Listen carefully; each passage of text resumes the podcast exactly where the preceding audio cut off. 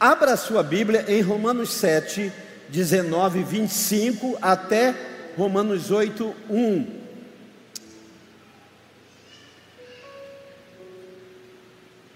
Irmãos, eu não consigo reconhecer a todos só no olhar, só pelos olhos. Só a minha esposa, não é?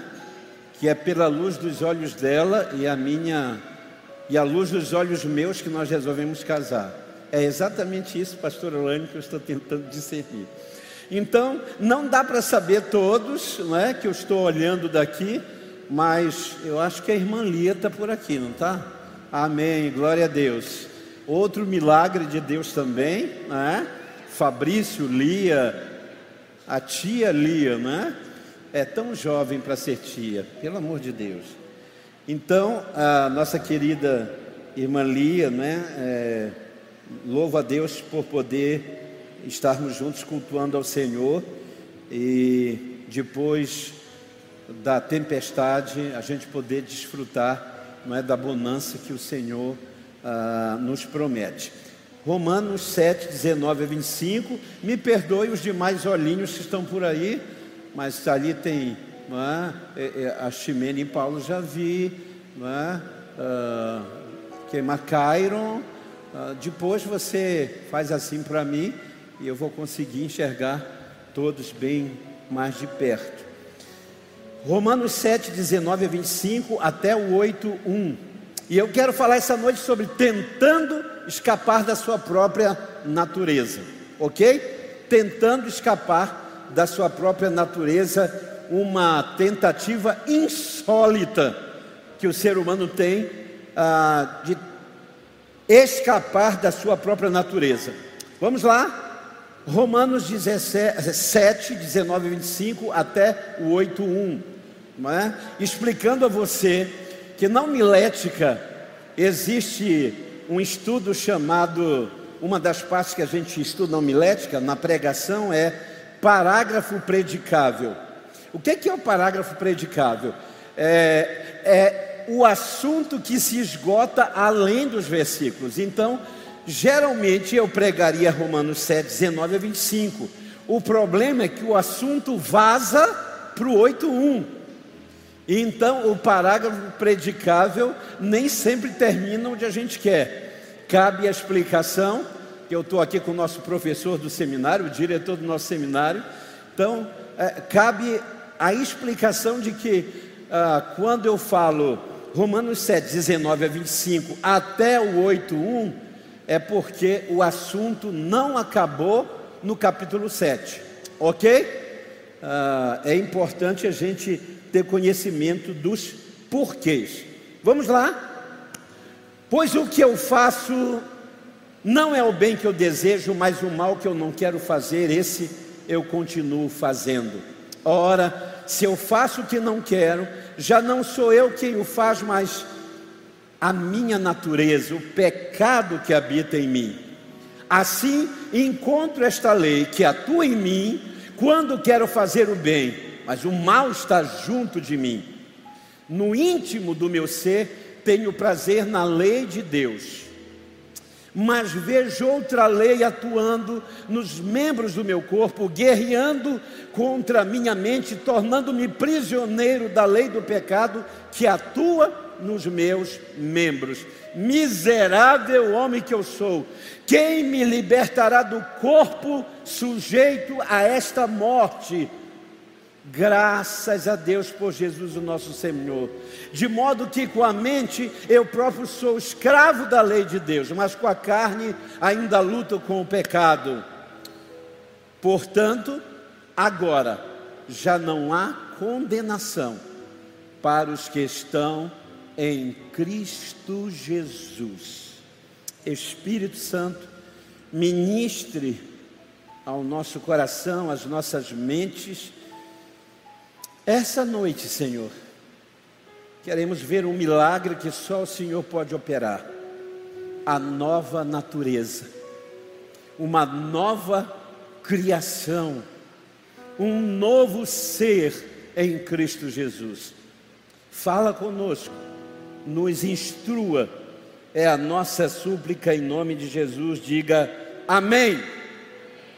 Não sei quantos de vocês acompanharam, mas a mídia reverberou de forma extraordinária o caso do MC Kevin, que para eu e muitos nunca tinham ouvido falar na vida e acabamos ouvindo falar na morte. Esse jovem de 23 anos que é alcoolizado e também ah, sob efeito de drogas tentou pular de um andar para o outro e acabou caindo uma queda ah, trágica que ceifou a sua própria vida. Ele tentava escapar e alguém disse assim: Não, meu filho estava dizendo, pai, ele estava tentando escapar porque os amigos disseram que a sua esposa estava vindo e ele estava com um amante, uma garota de programa no quarto.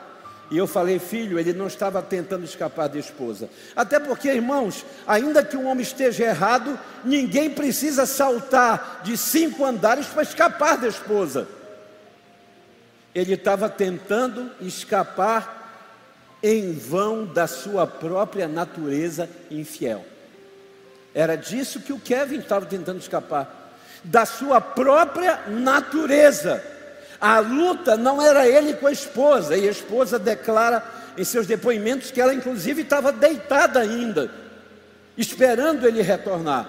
Na verdade, o grande conflito desse jovem chamado MC Kevin é, foi o conflito da natureza, de tentar escapar de uma natureza que você não pode, não consegue. Paulo, ao contrário desse texto, ele revela a missão impossível. Impossível. Não tem como. Paulo diz que é impossível querer escapar de si mesmo, escapar dessa dicotomia de eu, eu penso em fazer o que é certo, mas eu só consigo fazer o que é errado. Quantos de nós aqui já não passamos por isso? Está aborrecido com o esposo, com a esposa, com o filho, e diz: Eu vou falar, ó oh Deus, me controla, eu vou falar de forma diplomática, eu vou falar de forma cristã, e quando você percebe, uau, você está soltando os cachorros, fazendo o que você não queria e deixando de fazer aquilo que você planejou. E esse texto é uma tentativa de nos fazer refletir: como eu consigo resolver esse dilema? Como eu consigo escapar disso? Pulando do quinto andar, fazendo o quê? escondendo, mentindo, disfarçando. E aí Paulo começa a nos ensinar nesse texto algumas coisas extremamente importantes que vão nos ajudar nesse caminho de vencer uma natureza, não por um esforço próprio, não apenas uma tentativa, mas realmente uma transformação genuína Pedro, em sua oração, na sua primeira carta, capítulo 1, versículo 3, ele diz: Bendito seja o Deus e Pai do nosso Senhor e Salvador Jesus Cristo, que pela sua infinita misericórdia me gerou de novo, ele regenerou, ele fez de mim uma vida nova, uma nova semente, uma nova criatura. Por isso, Paulo encerra esse parágrafo predicável no capítulo 8, versículo 1, dizendo: Graças a Deus por Jesus Cristo, porque não há condenação para os que estão nele. Paulo vai caminhar conosco nesse texto, e a primeira coisa que ele vai falar, na resolução disso, não por esforço humano, não por saltos, por viagens insólitas, não por loucuras, mas pelo caminho da palavra de Deus. E a primeira coisa que Paulo vai ensinar é: confesse a sua condição humana. Amém? Confesse sua condição humana. Ele vai dizer no versículo 24: Miserável homem que eu sou. A sociologia tenta ao longo dos anos, desde que eu era menino e sentava num banco de escola, Ela tentava me ensinar de que o homem tem uma natureza boa que foi afetada pelo meio corrompido. Não, o homem é bom. Mas ele está vivendo num ambiente ele está sendo corrompido por um ambiente desfavorável ao redor. Mas Davi, nos Salmos 32 e 51, sabe o que ele diz? Não, não é isso não. Eu fui gerado em pecado e em pecado me concebeu minha mãe. Não há natureza boa. Não existe desde o Éden, não existe essa natureza boa. Não existe. Vou dar um exemplo muito simplório até. Pegue uma criança, qualquer criança, e coloque numa sala arrumada. É provável que quando você chegue, existam N prejuízos, N coisas quebradas, N coisas fora do lugar. Agora pegue uma sala desarrumada e coloque uma criança e espere para ver quando essa sala estará arrumada. É a nossa natureza. É a nossa natureza. Paulo diz: o bem que eu quero fazer eu não faço, mas o mal que eu não quero está diante de mim. Eu sou prisioneiro de uma natureza que eu não consigo vencer. Eu não consigo. Então a primeira coisa que Paulo vai dizer nesse texto é: confesse sua condição humana. Posso ouvir um amém? Diga para Deus quem você é. Pare de disfarçar. Pare de disfarçatez, de tentar mostrar o que você não é. A melhor coisa, o, o melhor princípio para a cura da nossa vida é a gente admitir a nossa necessidade. É dizer para Deus: Eu sou isso sim. E eu acho lindo quando Jesus entra em, uh, em Jericó, e ali em Jericó há um homem uh, que tentava vê-lo. Ele era o fiscal de tributos. Ele tinha dois grandes problemas. Primeiro, ele era um publicano, ou seja, ele era o sujeito que, sendo judeu, vendeu a sua alma para os romanos, traiu os seus próprios irmãos judeus cobrava imposto injusto dos seus próprios irmãos de sangue.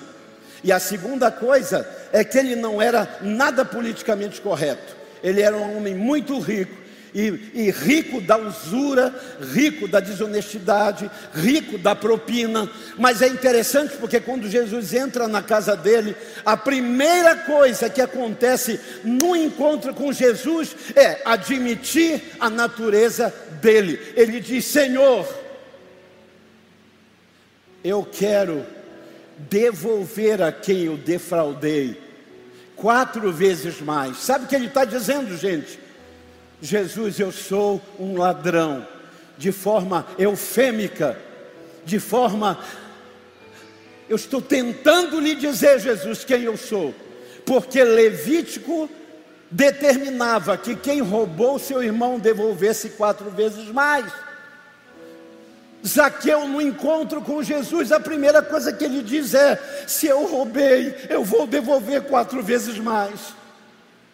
E depois ele diz: e metade dos meus bens eu vou dar aos pobres, porque Zaqueu sabia que o que tinha destruído a sua vida não era o dinheiro, Dinheiro não destrói a vida de ninguém. O que destrói é o amor ao dinheiro, é a adoração ao dinheiro, é a serventia ao dinheiro, é ser escravo do seu dinheiro. Por isso, agora Paulo diz: admita, confesse a sua condição humana. Tiago vai dizer no capítulo 5: confesse uns aos outros. Eu confesso que é difícil ter pessoas, e a grande reclamação da igreja evangélica no Brasil é que há muita dificuldade de a gente ter pessoas confiáveis a quem confessar. As pessoas dizem muito, pastor. Eu estava uma vez conversando com um casal lá em Santos, estado de São Paulo, e eles estavam abrindo o coração e estavam dizendo: Nós não estamos indo na igreja, estamos extremamente decepcionados com a nossa liderança, porque nós confessamos um pecado aqui em Santos. Meia hora depois, nossa família do Espírito Santo ligou dizendo: Que barbaridade é essa que está acontecendo? Então eles disseram: Infelizmente, a gente não tem em quem confiar e, logicamente, a dificuldade. Mas deixa eu dizer uma coisa para você. Eu conheço muita gente confiável, amém? Há muita gente que pode ser instrumento de Deus para ouvir você, para ouvir você, para ouvir o seu pecado, para ouvir as suas debilidades, as suas dificuldades pessoais. E se não houver ninguém para te ouvir, deixa eu dizer, há uma pessoa fantástica, maravilhosa, especial, nunca se escandalizou com a minha vida, chamado Espírito Santo de Deus, a quem eu posso dizer tudo o que eu sou, e nada do que eu diga fará com que ele negue o amor exagerado que ele tem por mim. Confesse a sua condição humana. Segundo lugar, admita sua incapacidade de mudar a si mesmo. Paulo diz: Quem me livrará do corpo dessa condenação? Quem me livrará desses grilhões, dessas amarras, dessa prisão existencial? Quem vai conseguir fazer isso? Admita quantas vezes você já jurou, quantos maridos já juraram a esposa eu vou ser fiel. Quantas pessoas já disseram, eu vou parar de beber, eu juro. Hum, hum, hum.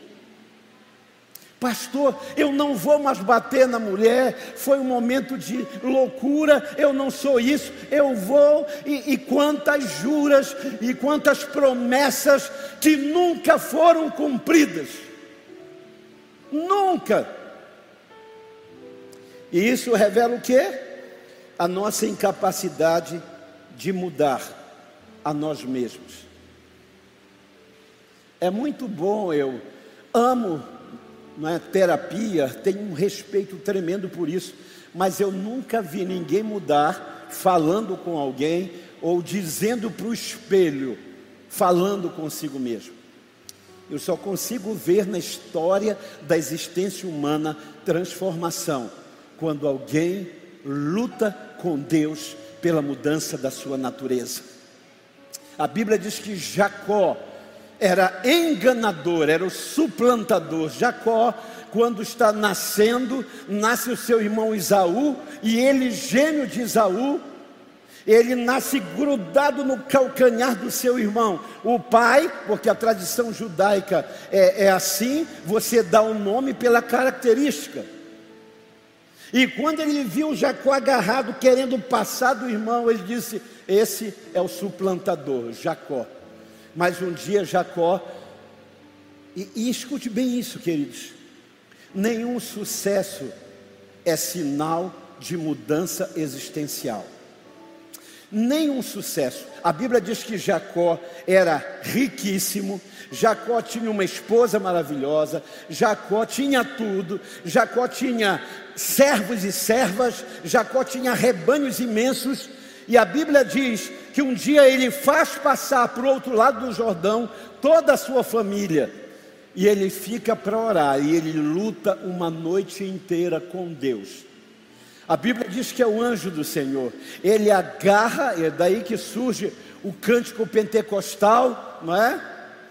Não te largo, só largo, não é? Depois que vo, é, é, como é? Jacó segurou o anjo, mas ele diz: é, só vou te largar depois de me abençoar. Você só sobe depois que me dá minha bênção para depois subir. Aí sabe o que Deus faz? Fere ele. E quando fere ele, ele se rende. Deus diz: porque lutastes com Deus e venceste. Ele não venceu a Deus, ele venceu a vontade de ser transformado. Amém? Amém? A vitória dele não foi Deus. Quem é que vai vencer Deus, gente? ele vence um grande desafio de ser transformado. Deus o fere e ele, manquejando, Deus diz assim: Não és mais Jacó, agora és Israel, és Israel. Tu és um príncipe, porque lutastes com Deus e prevaleceste. A segunda coisa que esse texto nos diz é: admita a sua incapacidade. Terceiro lugar, anote aí, confesse o desejo de ser melhor, confesse o desejo de ser o que Deus o criou para ser. Versículo 22 e 23 ele diz: No meu íntimo eu tenho prazer na lei de Deus. Eu conheço muita gente que chora sinceramente diante de Deus. Eu conheço gente que chora diante de Deus, mas não consegue vencer, não consegue, porque ainda luta e ainda se esforça. Mas deixa eu dizer, o princípio de toda mudança está quando nós dizemos para Deus que temos o desejo de ser aquilo que Deus sonhou para nós. Amém? Quantos aqui têm o sonho de ser o que Deus sonhou para você? Levante a sua mão, diga amém. É isso que a Bíblia está dizendo. Confesse, ele diz: No meu íntimo eu tenho prazer na lei, mas eu olho para o meu corpo e eu vejo uma lei que atua nos meus membros. Eu queria abraçar e eu estou socando. Eu queria apoiar e eu estou julgando. Eu queria, eu, eu, eu desejo fazer a tua vontade, Deus. E isso é tão importante, sabe por quê? A Bíblia conta o milagre da mulher do fluxo de sangue, uma mulher que durante 12 anos sangrou, gastou tudo, foi em todos os médicos especialistas e perdeu tudo que tinha. E um dia ela está em casa, diga assim, em casa Diga forte, em casa. Por que isso, pastor? Para que quem está em casa saiba que o milagre vai alcançá-los lá em nome de Jesus. A Bíblia diz que ela está em casa e no seu coração, no seu íntimo, ela diz: se eu só tocasse nele, eu seria curado. Essa mulher está fraca, anêmica, desistindo de tudo, mas no seu interior, no seu íntimo, ela diz: Deus, eu queria ser a mulher que o Senhor me criou para ser. Eu não queria ser mulher marginalizada na sociedade, porque o sangue que ela derramava constantemente a afastava do convívio, a marginalizava, colocava essa mulher à margem mas um dia ela diz assim: se eu tocar no Senhor, eu serei o que o Senhor sonhou para mim. E a Bíblia diz que quando a multidão está passando na frente da sua casa, ela sai em slow motion, né? ela sai muito devagar, dizendo: há um cântico que diz: Se eu apenas te tocar, Senhor, serei curado. Você pode lembrar comigo? Se eu apenas, se eu apenas te tocar, serei sarado.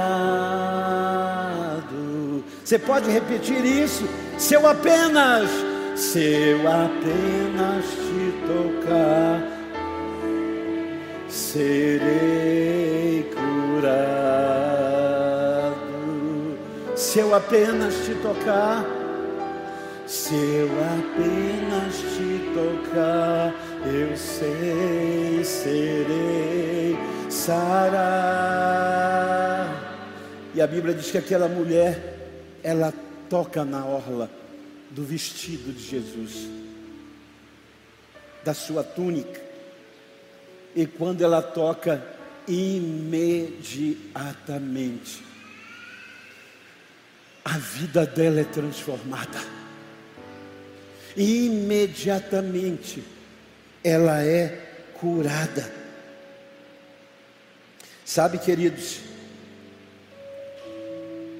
o nosso interior, ele é decisivo para Deus.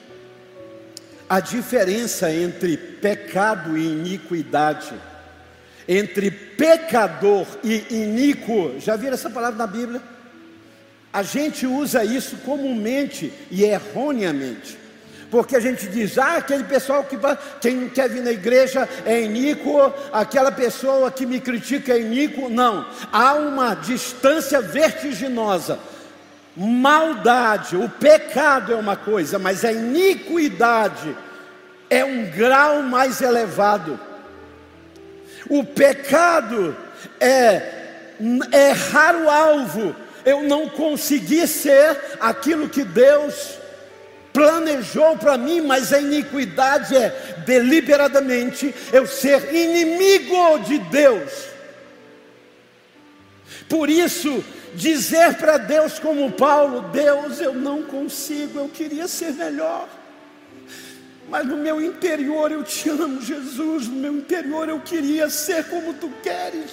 No meu interior eu queria ser alguém separado para ti. No meu interior eu queria ser um marido melhor. No meu interior eu queria ser um pai atento. Eu queria ser um filho que obedece, mas eu não consigo. Eu queria ser alguém com uma língua dominada, mas eu não consigo. Quando eu vejo, eu estou dizendo as coisas e ferindo. Eu queria ser assim, Senhor. Sabe o que isso revela? É que a iniquidade ainda não tomou conta da sua vida. A esperança para você, em nome de Jesus. Porque você não é um opositor declarado a tudo que diz respeito a Deus. Você é alguém que no seu íntimo luta com dificuldades com as sequelas daquilo que os nossos pais lá no Éden fizeram.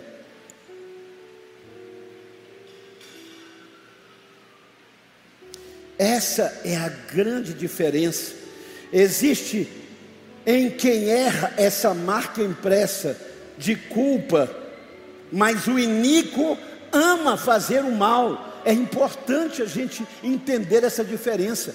Porque a gente que ama fazer o mal, e tem gente que não consegue fazer o bem. Deu para entender? Digam amém. A gente que ama o mal. Tem criminosos que dizem: se me tirar daqui, eu mato de novo, eu faço de novo. Mas existe gente, como Paulo, que está com a roupa de Estevão nas mãos enquanto ele é apedrejado. E quando Paulo vai falar aos judeus, no capítulo 10 de Romanos, ele diz: Eu sou testemunha de que os judeus, os judeus, eles têm zelo, mas não têm o entendimento.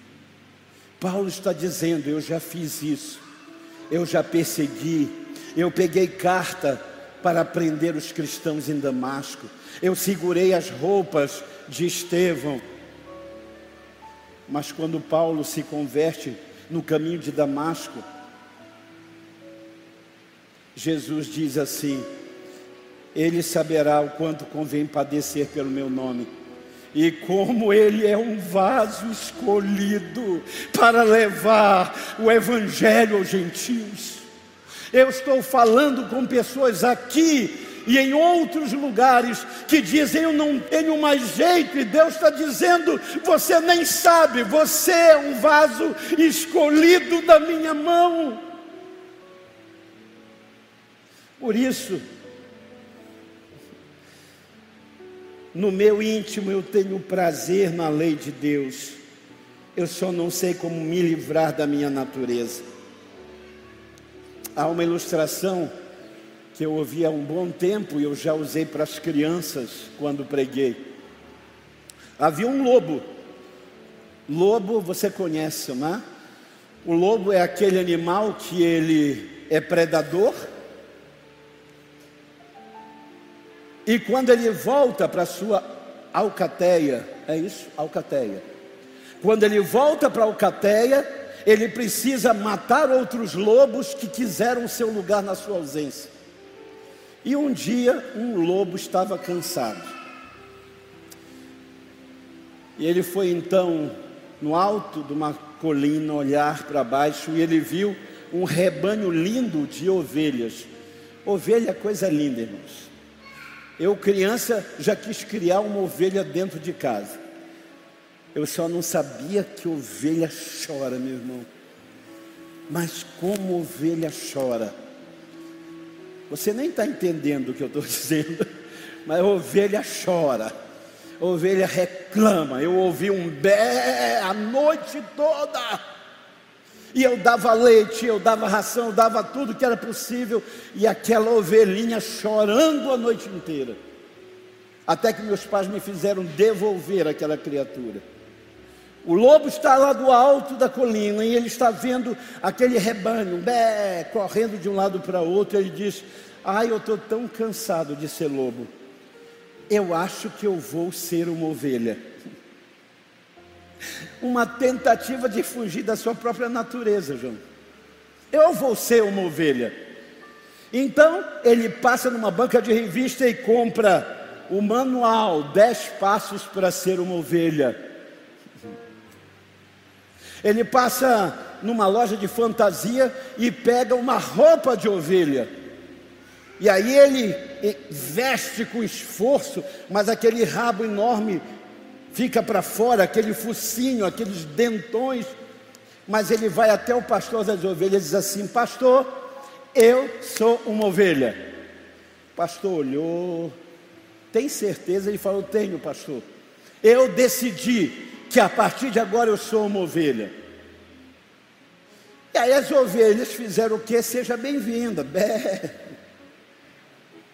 E aí, primeiro dia, qual a refeição, café da manhã? Folha, capim, almoço, capim, jantar, capim, lanche, capim, e foi, e foi, e foi. Chegou uma hora, o lobo disse: Chega. Chegou para o pastor chorando e disse: Pastor, eu bem que tentei ser uma ovelha. Fiz um esforço grande, mas olha, pastor, o meu faro é de lobo, o meu apetite é de lobo, o meu olhar é de lobo. Me perdoe, pastor, eu não consigo ser uma ovelha. Ele não pulou do quarto, do quinto para o quarto andar.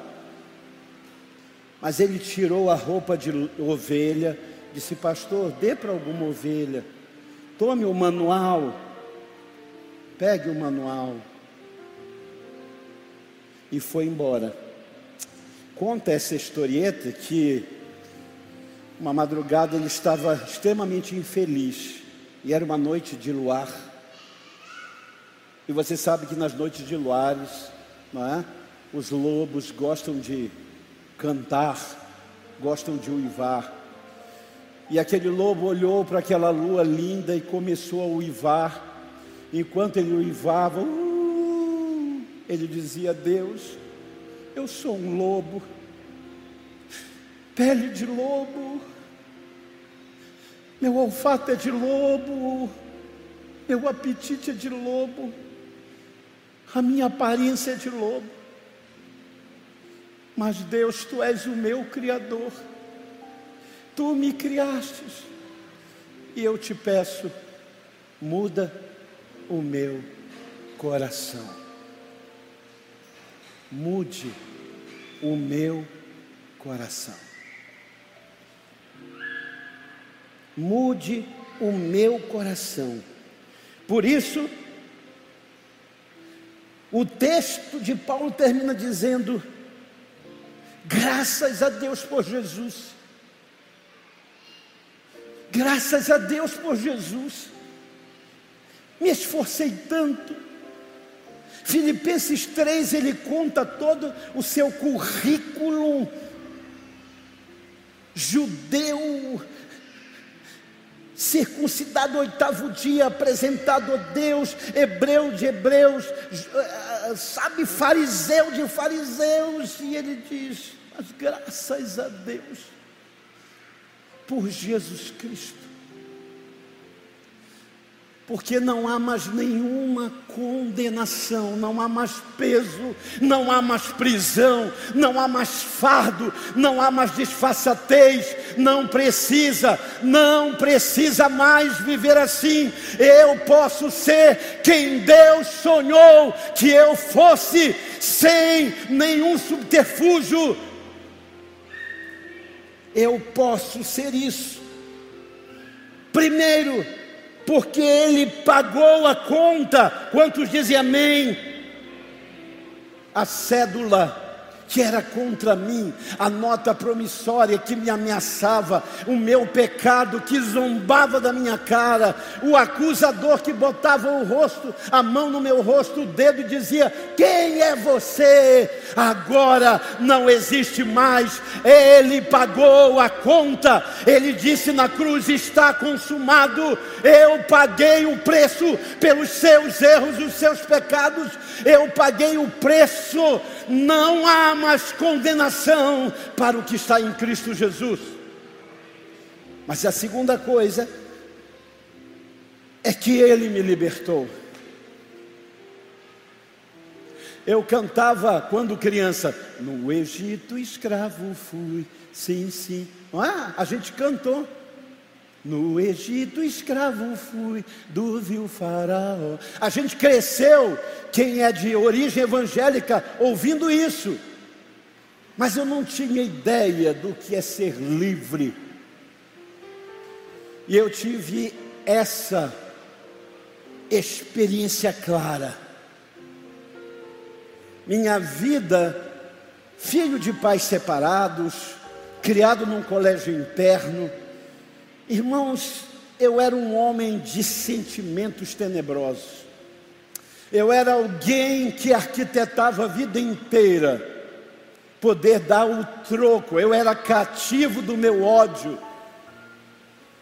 Eu dizia que quem me mantinha de pé era o meu desejo de dar o troco à família, aos pais, à sociedade. Isso me mantinha de pé, mas no dia em que eu encontrei Jesus, e eu vi o preço que ele pagou nessa cruz pelos meus pecados. E eu vi a possibilidade de ser alguém que Ele sonhou para mim. Eu senti a libertação de todos os sentimentos. É interessante que a primeira experiência que eu tive depois da minha cura foi encontrar meu pai e a minha mãe do coração num hotel e dormir no meio deles. Isso seria impossível. Mas agora já não havia mais condenação, porque eu tinha mergulhado em Cristo Jesus. Não havia mais uma cédula contra mim. Eu não era mais escravo do meu ódio, dos meus sentimentos. Eu agora era livre. Quantos dizem amém? Eu era livre livre para amar de novo, livre para ser filho de novo, livre, livre para dormir entre os meus pais, livre para brincar, sorrir, livre.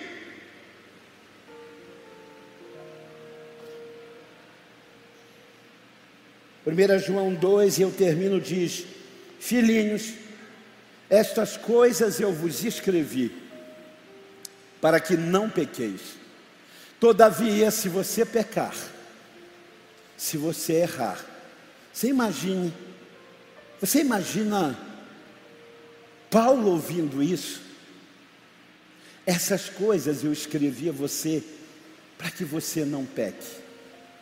Todavia, contudo, entretanto, se você errar, você tem um advogado, Jesus Cristo, o justo. E Ele é a propiciação ele é a substituição pela sua culpa. Não se torture. Arrependimento é cura para a nossa vida. Por isso, essa noite, você que tem lutado quanto tempo tentando mudar a sua natureza, tem se esforçado, jurado, tem dito: não, agora vai. Não, agora não volto mais, não. Agora é de uma vez por todas. Você que já perdeu, inclusive, a credibilidade com as pessoas que te amam, porque você já disse tantas vezes que iria mudar e nada aconteceu. Essa noite eu não estou convidando você para se jogar do quinto para o quarto andar. É tolice, é mortal, é desastroso. Eu estou convidando você a se jogar pela fé nos braços daquele com quem você pode se encontrar e sair transformado em uma natureza que te escraviza e não há nada que você possa fazer que mude essa realidade. Quero convidar você a curvar a sua cabeça. Quero convidar você a conversar com o Senhor aí onde você está, a fazer uma reflexão aqui ou em casa.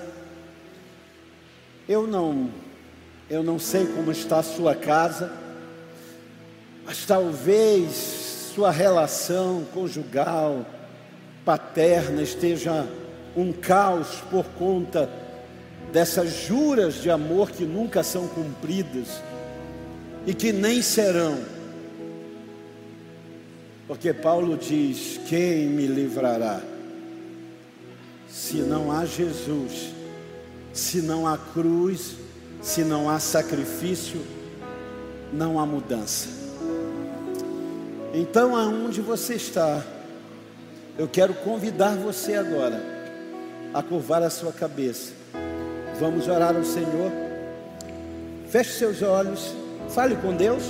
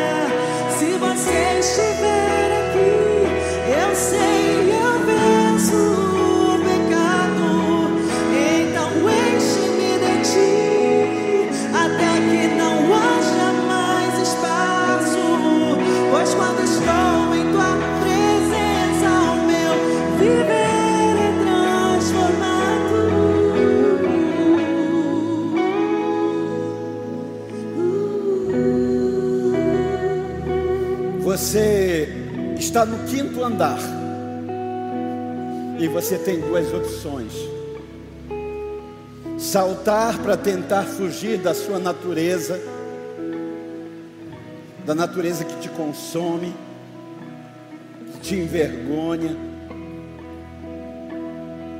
Ou você pode dizer, Jesus,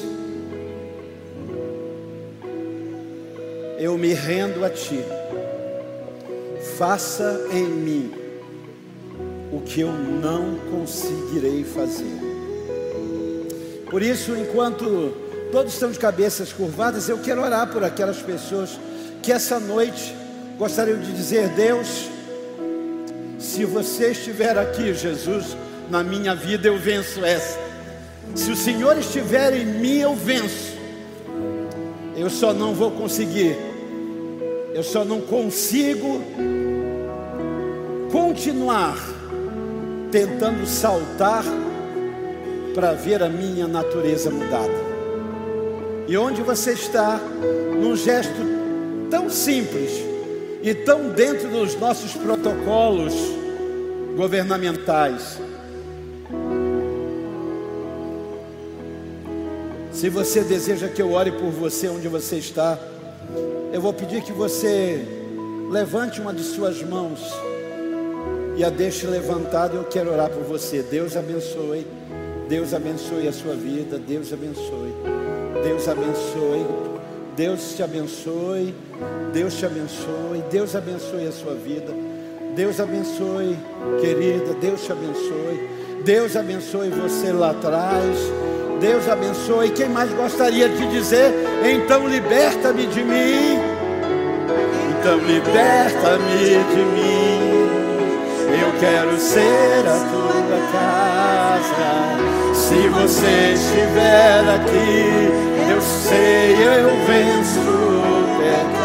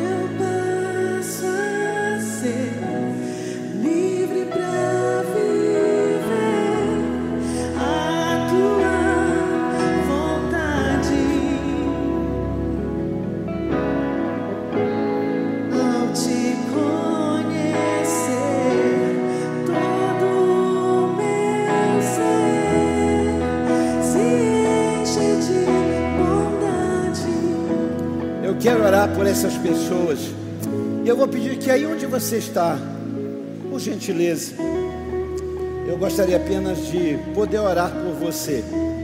Não posso estar perto, te abraçar, mas eu posso levantar as mãos e abençoar você. Você que levantou as mãos e sinceramente está dizendo isso ao Senhor, coloque-se de pé no seu lugar, por gentileza. Você que levantou as mãos por um minuto, fique de pé aí no seu lugar. Aleluia. Você pode aplaudir ao Senhor pela vida dessas pessoas. Aleluia. Pai, eu quero colocar nas tuas mãos esses queridos, tão amados pelo Senhor. Eles estão se colocando de pé, dizendo: Deus, ou eu salto do quinto para o quarto, numa tentativa desesperada de vencer a minha natureza, ou eu me rendo a Ti. Tu és o meu Criador, Tu és o meu Salvador, Tu és o meu dono, faça em mim o que eu não consigo. Eu me desespero, mas é diante de Ti. O meu desespero é dizer: Deus, faça na minha vida o que só você pode fazer. Perdoa os meus pecados, transforma a minha natureza, faça-me como o Senhor sonhou, e eu vou viver para a glória, honra, louvor e adoração do teu nome. Se você crê isso, diga amém. Dê um brado de júbilo ao Senhor. Oh, aleluia! Pode aplaudi-lo e glorificar o nome dEle.